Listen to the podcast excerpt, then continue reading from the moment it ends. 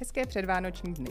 Z nahrávacího studia sociálně inovačního podcastu Ministerský jednorožec vás zdraví Veronika Pavlovská. Povídat si dnes budu s Lenkou Šafránkovou Pavlíčkovou o práci interkulturního pracovníka, systémových změnách a advokační práci.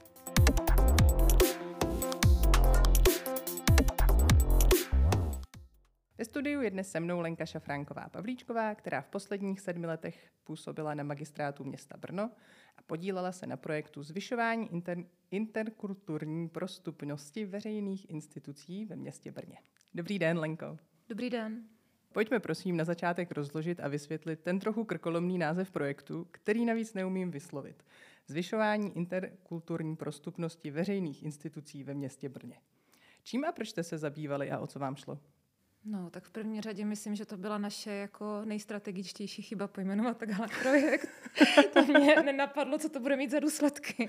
Jste asi nevěděla, že potom pak budete mluvit v podcastu a já to budu muset vyslovit. Co?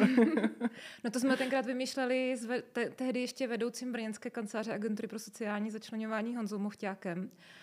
A myslím si, že kdo zná Honzu Mochťáka, tak to pochopí, protože ten název je tak, jak je. Vtipný je, že když eh, kolegové z odboru implementace evropských fondů, kteří ten projekt administrovali spolu s námi, s odborem sociální péče, když vlastně na něm pracovali, tak si ho velmi rychle přečti. Oni vlastně si překřtili interkulturní pracovníky na intergalaktické pracovníky a projekt získal přezdívku Galaxie. Dobře, máme heslo Galaxie a to už možná umím vyslovit, ale pojďme teda ještě říct, pojďte dá ještě říct, o co tam šlo. Šlo o, o téma integrace cizinců, které v té době bylo ještě uh, takové hodně jakoby uh, řekněme, upozaděné, neidentifikované. Vlastně cizinci jako cílová skupina z valné většiny sociálních politik i projektů vypadávaly. Hmm. A my jsme se na to téma chtěli podívat, a vlastně úplně převrátit tu optiku, jak se díváme na integraci kohokoliv a vlastně obrátit to a dát vlastně toho člověka, kterého integrujeme nahoru, jako toho, kde, který vlastně říká, co je potřeba a jak je to potřeba udělat.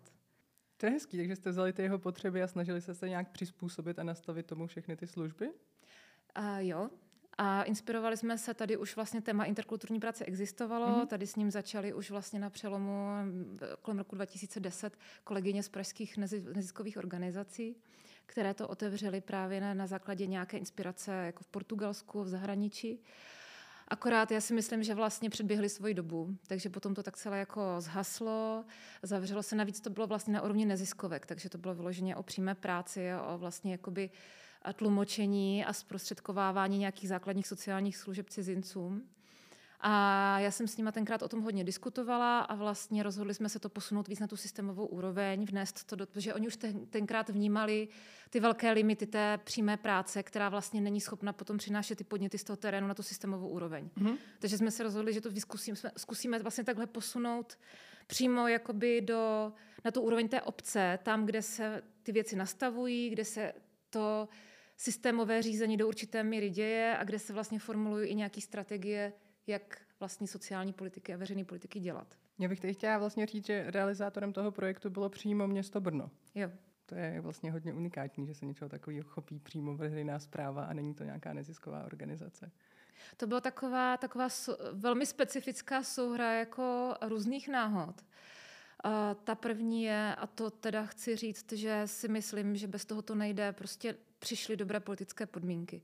Prostě dostala se eh, volby, v té době vyhrála taková malá vlastně brněnská strana, která se hodně vlastně profilovala tím sociálním směrem. Oni přinesli třeba... To bylo Žít Brno? Ano, to bylo Žít Brno. Přinesli sociální bydlení vlastně jakoby Jasně, na magistrát. náš projekt další. No, protože uh, byli takový jako rádi provokovali mm-hmm. a to bylo v roce 2016, kdy uh, vlastně do Evropy přicházela vlna syrských uprchlíků a to téma té migrace velmi, velmi rezonovalo. Česká média si všimla, že existuje nějaká migrace a hodně se toho tématu chopili uh, různí třeba dezinformátoři a takový extrémně uvažující vlastně jako subjekty. A, a jim se líbilo, že do toho můžou tak jako vstoupit, možná vstoupit. nějak ukázat, jak jo, s tím pracovat? Jo, jo, vlastně tak jako využít toho, že to téma vlastně se nějak dostalo do pozornosti. Mm-hmm. Jim nevadilo, že negativně, ale prostě Aha. vlastně jim se líbilo, že to téma je v té pozornosti a že je jako sociální, že se věnuje někomu, kdo je z nějakého důvodu vyčlenovaný. Takže řekli, půjdeme do toho. A šli jste teda do té pozice interkulturní A já pracovní? jsem tam vlastně přišla v momentě, kdy vlastně jakoby to rozhodnutí zaměřit se i na ty cizince tam vzniklo. Mm-hmm. Takže já jsem se tam zjevila jako tehdy z neziskového sektoru a z univerzity. A došli jsme vlastně k tomu, že musíme začít od nuly. Že ten magistrát vlastně nemá žádný přístup k cizincům, nemá žádnou strategii, nemá žádnou přímou práci. A hodně jsme se bavili tenkrát s agenturu pro sociální začlenování, začlenování, jak k tomu přistoupit. No a já jsem ty projekty interkulturní práce už znala a i vlastně tenkrát kolegové z agentury k té problematice cizinců byli nějak otevření, takže jsme si říkali, že půjdeme dvěma směry. A ten jeden směr byl klasický z hora dolů vytvořit nějaký strategický materiál a ten druhý směr byl ze spoda nahoru, zprostředkovat vlastně těm cizincům přístup do těch veřejných institucí. Protože to bylo už v době, kdy jsme velmi citlivě, my, co jsme se nějak v té oblasti cizinců pohybovali, jsme velmi citlivě vnímali že ty služby, které se od těch 90. let vytvořily, jsou takový hodně vlastně oddělené z toho mainstreamu a jsou hodně specifické a vlastně od, odsměrovávají ty cizince z těch mainstreamových služeb někam jakoby za roh, kam, kde se vlastně schovaní a moc se o nich neví. A když jsem přišla na magistrát a, a vlastně dělali jsme takový jako analýzu potřeb pro právě tady ten projekt mezi různými odbory, tak se opakovalo pořád dokola, my tady žádné cizince nemáme, oni nic nepotřebují, vůbec sem nechodí a my nic takového nepotřebujeme. A já si myslím, že to je vlastně úplně jakoby ta prvotní, jako prvotní indikace toho, že tu máme nějaký jako velmi nereflektovaný problém. Protože když víte, že těch cizinců tenkrát bylo v Brně eh, kolem 20 tisíc cizinců, dneska už máme 60 po té uprchlické krizi, tak eh, je trošku zvláštní, že tady máme 20 tisíc cizinců a nikdo o tom neví. A nic nepotřebují, to bych úplně nečekala. A samozřejmě jsme se bavili s těmi nevládkami, které vlastně ty cizince měly a ty přinášely hodně jiné svědectví o potřebách těch cizinců, než jak to bylo reflektováno na úrovni toho té samozprávy. Takže jsme si vlastně říkali, že tohle je jakoby nějaký způsob, jak vlastně otevírat ty mainstreamové instituce těm cizincům. Že oni mm-hmm. tam mhm. třeba i přišli, ale zase odešli, takže se o nich moc nevědělo. A co je ten způsob? Co jste teda v praxi zkusili a co vlastně interkulturní pracovníci dělají? My jsme znali z praxe docela dobře potřeby cizinců, ty byly popsané i vlastně z těch dřívějších eh, projektů na interkulturní práci, hlavně z Prahy.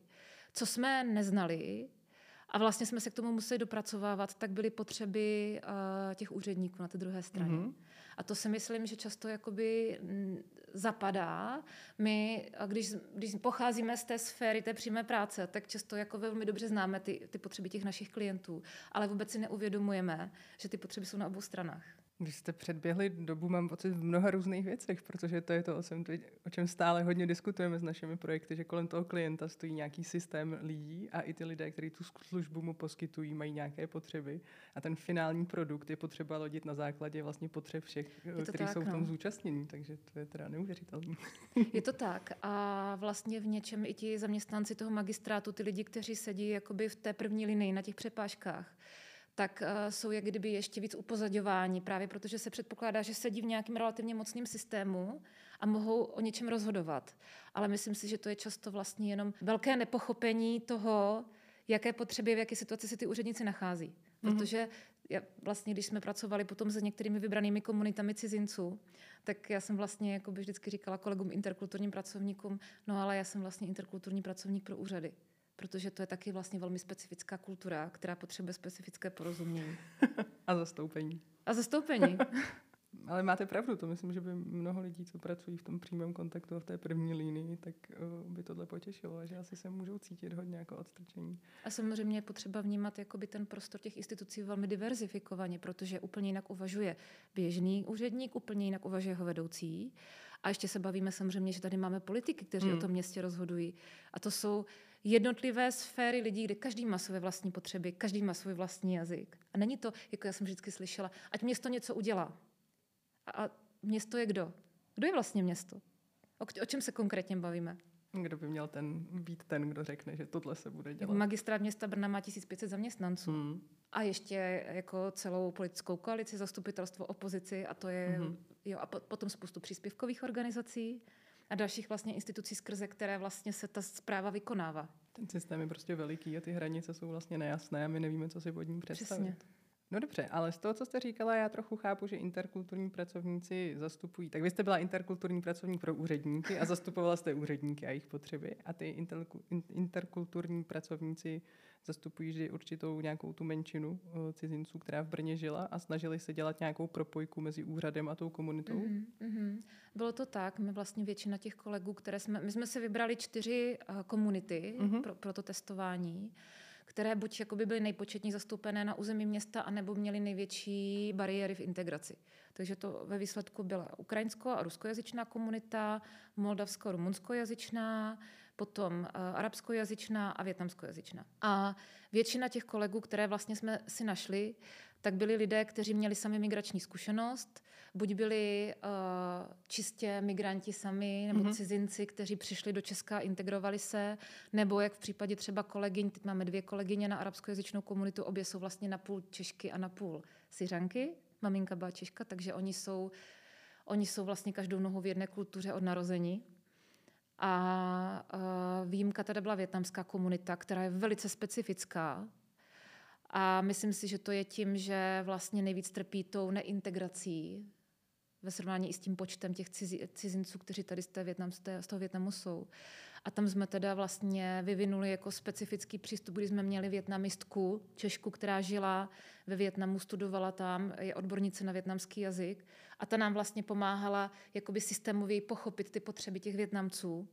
A k tomu vlastně jsme měli terénního pracovníka, který byl Větnamec a Hledali jsme vlastně jakoby mezi těmi druhogeneračními Větnamci nebo jedna a půl tou generací takové Větnamce, kteří mluví velmi dobře větnamsky, což u té druhé generace není vůbec jako časté. Samozřejmě. Ale zároveň vlastně mluví velmi dobře česky a to, to byl taky oříšek. to věřím. Vy už jste to zmínila, ten projekt jste rozjížděli někdy v letech 2015-2016 a možná nám to dneska přijde nepochopitelné. 16-17. 16-17, dobře, díky za opravu. Ale to téma migrace tehdy bylo trošku asi neznámé. Předpokládám, že výbušné stejně jako dneska. Tak jaké byly ty reakce? Bylo velmi neznámé ale tím, že se hodně medializovalo a bylo naplněné určitým jakoby hodnotově zaměřeným obsahem, tak vlastně eh, bylo velmi těžké vůbec jakoby vysvětlit uh, mnoha lidem, že to, co si vymyslíte, že víte o migraci, je vlastně jako úplně mimo, mm-hmm. protože to není jako založeno na realitě. Mm-hmm. Že my jsme museli vlastně jakoby vůbec bojovat s tím, vyvrátit ty původní mýty o té migraci, a vlastně bavit se o ní jakoby ukotveně v té realitě. To znamená, co teda, o čem se opravdu bavíme. Co to je opravdu integrace, co to je migrace, co to pro nás znamená a kotvit to v datech. To byl základ. A ty data byly základ a fungovalo to? Mě by totiž zajímalo, jak jste na to šli vlastně, co se vám třeba osvědčilo, protože těch témat, kterých se naše projekty třeba dotýkají a které jsou nějak citlivá, výbušná, nezlámá, případně o nich jako panuje spousta předsudků, přesně jak jste to řekla. Já si prostě myslím, že tohle funguje takhle, ale s realitou to nemá nic společného. Eh, máme vlastně spoustu a ta zkušenost by mohla být zajímavá, tak eh, kdybyste s náma mohla hmm. sdílet nějaké jako konkrétní věci, které jste třeba vyzkoušeli, které se vám osvědčily, tak to by bylo skvělé. Tak já mám uh, na úvod takový tajný tip pro inovátory. Protože když, uh, já si pamatuju, že když jsem nastoupila na magistrát, tak jsem vlastně jezdila do zahraničí, protože Brno je vlastně členem Evropské sítě měst Eurocities mm-hmm. a tam je pracovní skupina migrace a integrace. Já jsem tam vlastně začala za to město jezdit Tenkrát jsem přijela do Gdaňsku a Gdaňsk rozjížděl svoji strategii integrace zrovna. A oni to vytvořili v takové jako mentorské dvojici s jedním kolegou z Barcelony, takže já jsem se s nimi o tom hodně bavila, jako co se jim vyplatilo, jak my k tomu máme přistoupit v Brně. A ten kolega z Barcelony, to byl bývalý vedoucí oddělení sociálních inovací na barcelonském magistrátu, takže měl takový hodně jako uh, inovativní myšlení. Tak mi říkal, Lenka, build your army.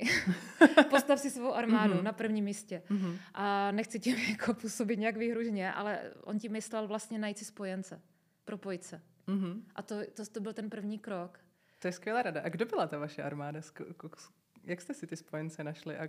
Byli to lidi, kteří cítili vlastně stejnou potřebu potom řešit nějak komplexně tu integraci v tom mhm. městě. Mm-hmm. To znamená, byly to třeba kolegové z neziskových organizací, mm-hmm. kteří tomu hodně rozuměli, bylo to kolegové z univerzitního prostředí, ale byly to třeba kolegové i z Prahy, kteří už s tím měli zkušenosti. Aha. A bylo to třeba politici, kteří se k tomu jakoby nějak pozitivněji stavili a vlastně pokusit se jakoby spolupracovat, sdílet ty zkušenosti, to znamená neuzavírat se do sebe, ale opravdu prostě být si vědom toho, že sám nezmůžu nic a že to je vždycky o tom, že pokud se něco podaří, tak je to vždycky výsledkem nějaké synergie jako mnohem více lidí. Takže mně přijde, že důležitá je taková to, to vědomí toho, že jsem budují sítě a jsem jedním z prvků v síti.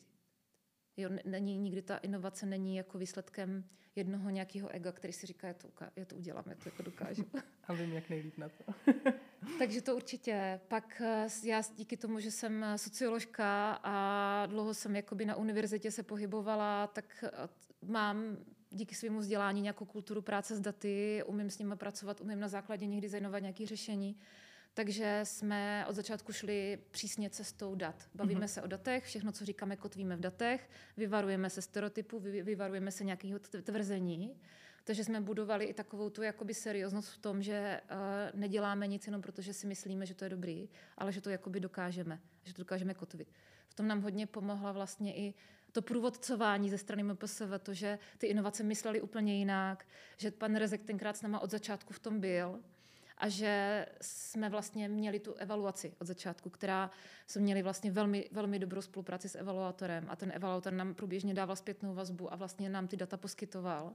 Takže my mhm. jsme mohli vlastně prokázat, kam jsme se pohnuli.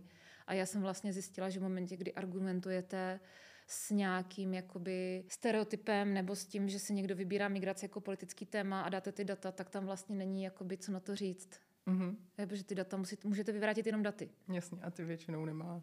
No Ta a ty většinou ne, nemá. No, nemá. A pak si myslím, že co bylo dobré, tak my jsme šli paralelně těma dvěma směry, jo? že ze spoda to byla ta inovace v podobě těch interkulturních pracovníků, kteří se velmi dobře orientují v té, komunitě, znají ty potřeby těch cizinců v té komunitě a dokáží je navázat na chodí do terénu, znají velmi dobře terén. To si myslím, že v kontextu jako práce s cizinci poměrně unikátní. Moc organizací tady terény nedělá s cizinci. A umí ty cizince vlastně navázat na ty služby, které oni potřebují z toho právě mainstreamového prostředí. Mm-hmm. Proto je tam ta interkulturní prostupnost, že se jakoby neschovávají do nějakých specializovaných služeb. A zároveň, protože mají tu kouzelnou kartičku magistrátu, která vlastně je jako vstupenkou do toho kmene toho úřadu, tak mají nějakou důvěru i těch zaměstnanců toho úřadu. Mm-hmm. Jo, jsou nějak, jakoby vlastně garantují tím nějakou kvalitu práce, nějakou objektivitu a i třeba jakoby pro tu úředníky jako dovolatelnost, pokud mají pocit, že třeba to nefungovalo dobře ta spolupráce, takže se můžou obrátit vlastně na ten odbor sociální péče a můžou to řešit a, a je tam taková jako důvěra. Mm-hmm. Takže tohle bylo důležité. Já jsem si z toho zatím vzala, vybudujte armádu spojenců, ale teď se vám skočila do řeči, vy máte skvělou myšlenku, tak pojďte s ní. jo, já jsem totiž přemýšlela, co jsem chtěla říct a chtěla jsem říct, že tam byl ještě ten druhý směr a to je zhora. Jo, my, že my jsme zároveň vlastně šli tou cestou, jakože to město se potřebuje nějak strategicky k tomu tématu postavit, nějak se vymezit. A koukali jsme se, kde navážeme. A tenkrát jsme navázali dobrou spolupráci s Jihomoravským krajem, který provozuje krajské integrační centrum, mm-hmm. takže vlastně jsme se i podrželi jakoby navzájem s tou krajskou samozprávou, což bylo důležitý. A zároveň jsme vlastně jakoby věděli, že v těch podmínkách, divokých podmínkách toho, kdy to migrace je tak výbušný téma, potřebujeme jít cestou participace. A to participace, která je inkluzivní. Takže my jsme mluvili uh, s lidmi, kteří by přijali všechny uprchlíky, i s lidmi, kteří by nepřijali vůbec nikoho a dali jsme jim možnost se scházet prostě v pracovních skupinách a společně designovat tu politiku. Byl to dlouhý proces, mnohem delší, než jsme čekali. A moc děkuji ministerstvu vnitra za to, že nás grantově podpořilo, že jsme to dotáhli. Ale velmi se to, myslím, vyplatilo, protože máme dokument, který je opravdu pro ty lidi legitimní a který tvoří nějaký funkční rámec pro to, co my vlastně děláme. I ze spoda tou interkulturní prací, ale vlastně jakoby i ty organizace ostatní. A ten dokument je nějaká strategie Je to strategie Brna, integrace cizinců. jak integrovat jo. cizince. Jo, jo, mm-hmm. na roky 2020 až 2026. Teď nás čeká mm-hmm. vlastně druhý akční plán příští mm-hmm. rok. Mm-hmm. To je skvělý to o té participaci a o tom, že opravdu se potvrzuje, že když lidi se můžou na tom podílet a cítí se vlastně vyslyšený. Tak no a zároveň je to jeden jejich... hrozně zajímavý moment, který jsem si na, zak- na začátku toho projektu vůbec neuvědomovala. A to, že jako zapojit cizince do participace na takové strategické práci je jako velký oříšek a je to téměř nemožný protože participace je jako velmi složité, vlastně jako jít do pracovní skupiny a diskutovat s odborníky o integračních opatření je velká výzva i pro Čechy, kteří, i třeba pro české občany. Mm-hmm. Nedej bože, jakoby pro, i pro ty lidi z těch neziskových organizací je to často jako výzva. A ty cizinci prostě, kteří se třeba ani pořádně nedomluví, tak pro ty je to jako vlastně ohromně bariérový proces. A nám se vlastně strašně vyplatilo, že ty interkulturní pracovníci mohli vlastně být jakoby hlasem těch svých klientů. A my jsme vlastně fungovali tak, že oni si i etablovali různý komunikační kanály do těch, eh, do těch svých komunit. My jsme vlastně hodně kladli důraz na to, že ta přímá práce je vlastně krok k poznání vlastně těch bariér v tom systému. Mm-hmm. A potom vlastně já, jak kdyby ten systémový pracovník, jsem uh, navrhovala různý jak kdyby nástroje, které působily z hora na řešení těch problémů, aby se to vlastně propojilo. A pro nás vlastně ti kolegové si uměli díky tomu, že měli ty různé kanály, jo, měli kontakty na ty gatekeepers v těch komunitách, tak dokázali jakoby zjišťovat vlastně nebo různě vlastně verifikovat uh, informace, kterými jsme potřebovali vlastně zapracovat do, těch, do té strategie.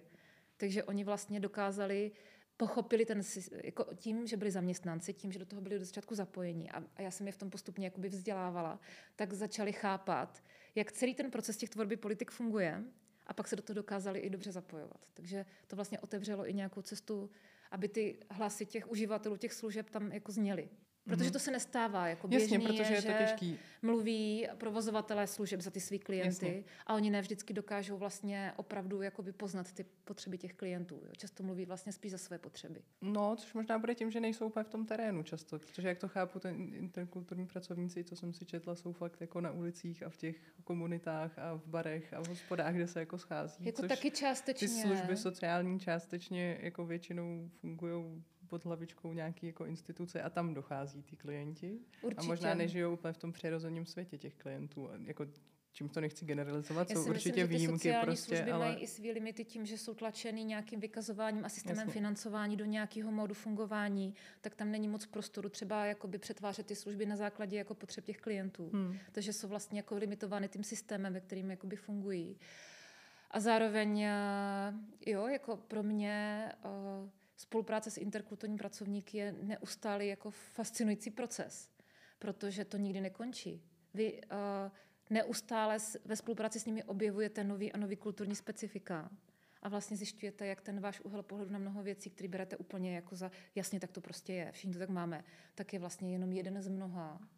A není to jako ani dobrý, ani špatný pohled. Těch dobrých jakoby nebo těch, ne jako dobrý, ale těch funkčních vedle sebe leží mnoho a ta diverzita, se kterou by se vlastně pořád neumíme pracovat, tak je jako velmi jako uh, seberozvíjející, když se jí člověk otevře. Mm-hmm. Protože to, jako, to je úžasný, jak vy se naučíte uvažovat ve spoustě různých úhlů pohledu o věci, jako je dětství, dospívání, rodičovství, škola, vzdělávání. Získáte uh, spoustu nových perspektiv. Jo. Jo. Jak se trochu vrátila k těm různým jako zajímavým typům, co k vám spadají? Eh, slyšela jsem armádu, potřebujeme spojence, slyšela jsem data, potřebujeme data, aby jsme měli argumenty, které je těžko vy, vyvrátit. Slyšela jsem participace, pojďme všechno dělat společně, aby hlasy všech prostě do toho byly zahrnutý a uměli se k nějakému jako finální politice třeba vztáhnout.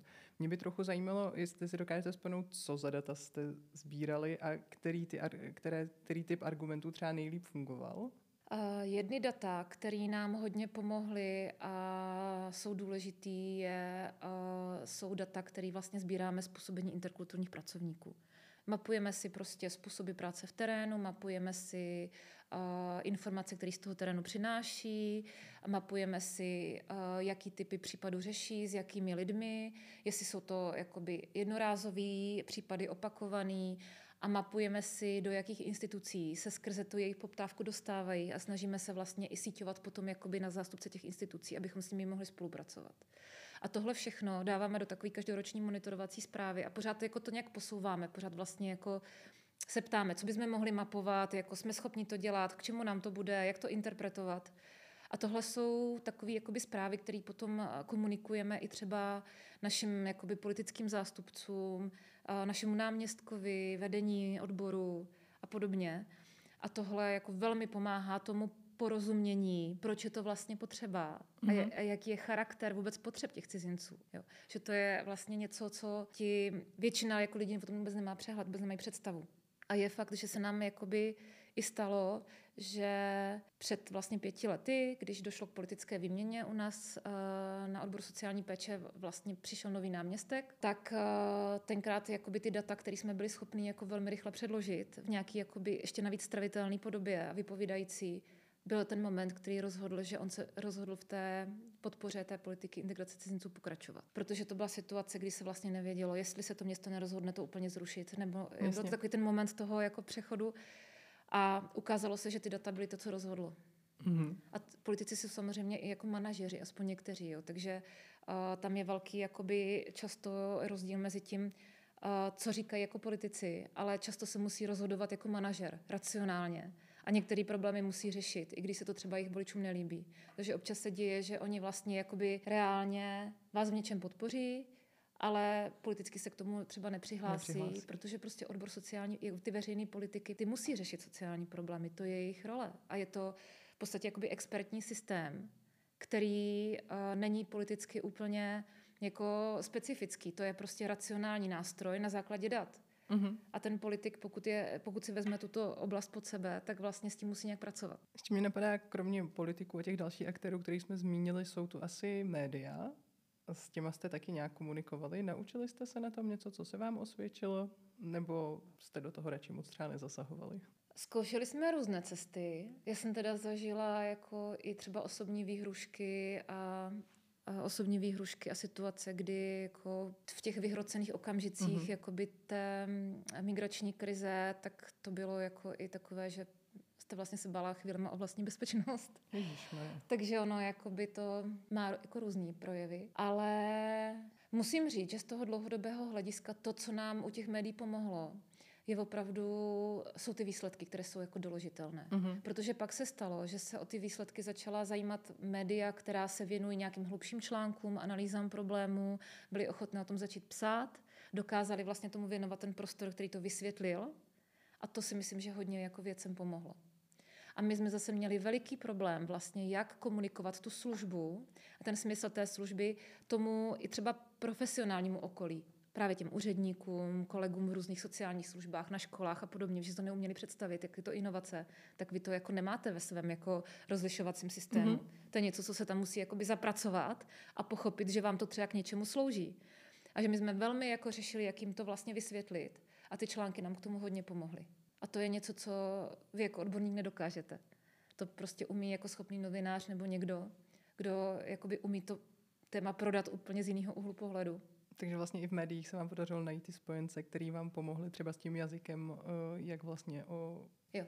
migraci a integraci cizinců hovořit a díky tomu se vám podařilo zase jako přesvědčit nebo ukázat, k čemu to celé je a jak to funguje i širší skupině aktérů, u kterých to bylo potřeba? Mm-hmm, určitě. Zpětně bych řekla, že ta inovace je velmi závislá na tom, jaký dokážete komunikovat tomu okolí, jehož jako spolupráci k tomu potřebujete. Mm-hmm a že dneska už bych uvažovala tak, že si opravdu najdeme třeba copywritera nebo někoho, kdo je schopný ty naše jako odborné texty, který kolikrát jim rozumíme jenom my sami, přeložit do běžné řeči a vlastně šířit to, to nemusí být nutně jako takové to hardcore PR, jako pro média, ale je to, vytvoří prostě výstupy, který vysvětlí to, co vy děláte, prostě opravdu těm, jakoby tomu širokému spektru těch spojenců nebo těch uh, organizací, služeb, lidí, se kterými vlastně v rámci té služby přicházíte do kontaktu. A to, teda mluvím jako i o tom, že i cizincům jsme to museli vysvětlovat.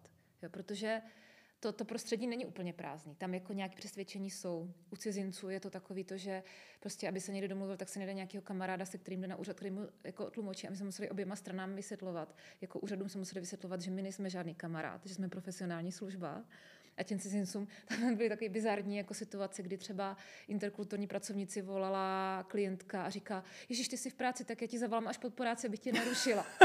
A říká, ne, tohle je moje práce. tohle já dělám. Jo, Teď nebo mě v nějakých komunitách zase obrovsky silná rola jako placených zprostředkovatelů, typicky Větnamci. Mm-hmm. To je prostě celá ta komunita. Tady žije jenom díky tomu, že velké množství lidí vlastně vydělává na tom zprostředkovatelství. Mm-hmm. A my jsme měli tu ambici si stopnout do tohohle systému a nabídnout kvalitní službu, kterou platí někdo jiný než ten klient. A už jsme se vlastně museli velmi popasovat s tím, komu to povolíme a komu ne. Protože co se stane? Jako nejschopnější členové komunity jsou ti, kteří vydělávají, kteří se orientují v systému, takže se pak jako stane, že za váma přijde milionář podnikat a řekne, půjdeš se mnou k právníkovi, tam budeš tlumočit toto a my vlastně řekli, ne, takhle to nefunguje. Takže jsme fakt na základě terénní práce hledali ty zranitelné, kteří si to nemůžou dovolit a ty podpořili. A třeba jsme se hodně soustředili na ty systémové věci. Mm-hmm. Ale museli jsme vysvětlit těm lidem, jak ta služba funguje, kde má hranice, jaká má pravidla. A to bylo taky jako velký oříšek. Vlastně totiž musíte přijít na ten jazyk, která, kterým ta druhá strana eh, Přesně hovoří, tak. abyste jim dokázali a vaše odborné jiný myšlenky u prostě předat. jiný u Větnamců, jiný u Arabů. Jasně, a jiný u úředníků a jiný u veřejnosti a no. asi je to možná základ, jak se někam pohnout a nějakým jako útokům nebo nepochopení předejít. Přesně tak, tam je potřeba zdůraznit, že ten interkulturní pracovník není jenom jazykový tlumočník, ale ta obrovská bariéra, to kulturní ta, ta, to spektrum těch očekávání, vnímání těch institucí, toho, jak se tady věci dělají. Jo, prostě cizinci často nedůvěřují úřadům, mm-hmm. pak volí různý takový jako manipulativní obcházecí techniky, že to zkusí jako všema směry, jo, a teď jako myslí si třeba, že podplatí nebo něco, tak jim vlastně učíme, jako, že tohle to nefunguje a co mají jako udělat. A to jsou taky takové velké výzvy. Lenko, díky moc, to je spousta neuvěřitelně eh, přínosných typů pro mě a taky objevuju vrstvy vašeho projektu, kterého jsem neznala, tak doufám, že posluchači budou taky tak nadšení jako já. Ono to trošku možná vyplynulo z toho, jak jsme si povídali, ale já bych vám chtěla na závěr dát ještě prostor, abyste zhrnuli, čeho se vám povedlo dosáhnout a jak interkulturní práce funguje teď, protože bohužel často s koncem projektu končí i služba, ale přijde mi, že tím vaším unikátním nastavením, zapojením přímo Brna a i dalšími aktivitami kolem toho, které jste nám teď popisovala, tak se to, tak to snad bylo trochu jinak. Pojďte nám říct jak. Já si myslím, že eh, v té tematice práce s cizinci se nám vlastně v době, kdy to téma ty interkulturní práce tak jako upadalo, protože opravdu jakoby asi to prostě myšlenka, která přišla příliš brzy, mm-hmm. tak se nám vlastně podařilo ho nějak jakoby vytáhnout na jinou úroveň a vlastně vrátit do té debaty jako něco relevantního, vnést tam vlastně úplně nové podněty, jak to dělat uh, tak, aby to mělo dopad na tu systémovou změnu, aby to nebylo vlastně jenom nějaký cyklení se s tím klientem pořád v těch stejných problémech, což si myslím, že znají nejenom jako pracovníci v přímé práci s cizinci, ale s mnoha jako skupinama, které jsou ohrožený sociálním vyloučením.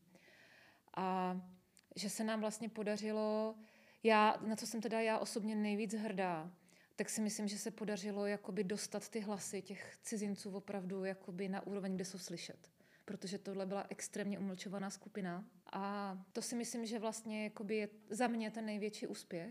A Teď nás vlastně čeká od nového roku takový další krok, protože já vlastně sice jakoby o, už s magistrátem města Brna budu spolupracovat externě, ale kolegové, kteří byli doteď projektoví, tak vlastně budou se jejich místa interkulturních pracovníků měnit na trvalá místa ve struktuře magistrátu, placený z rozpočtu města. Což je vlastně unikátní krok. A myslím Skvělá si, že to jako pro výsledek, udržitelnost. rozhodně, rozhodně. Myslím si, že to jako velmi vypovídá o tom, že ta důležitost té interkulturní práce napříč tou strukturou toho úřadu i vlastně tou politickou je už nějak vlastně nespochybňovaná a vnímaná jako potřebná. Mm-hmm. Na rovinu tomu hodně teda pomohla i ukrajinská krize, která, která vlastně, to byl ten krizový moment, který ukázal, jak je to vlastně důležitý.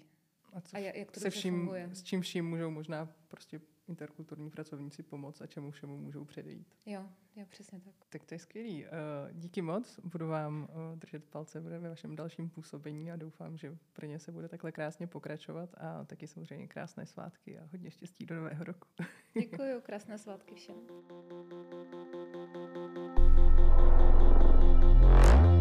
Právě končí poslední díl ministerského jednorožce v tomto roce, ale budeme se na vás těšit opět v roce 2023. Pokud byste se s námi chtěli spojit, pište na inovace a sledujte náš web a Facebook Podporujeme inovace. Děkujeme vám za rostoucí přízeň a že vás svět sociálních inovací zajímá.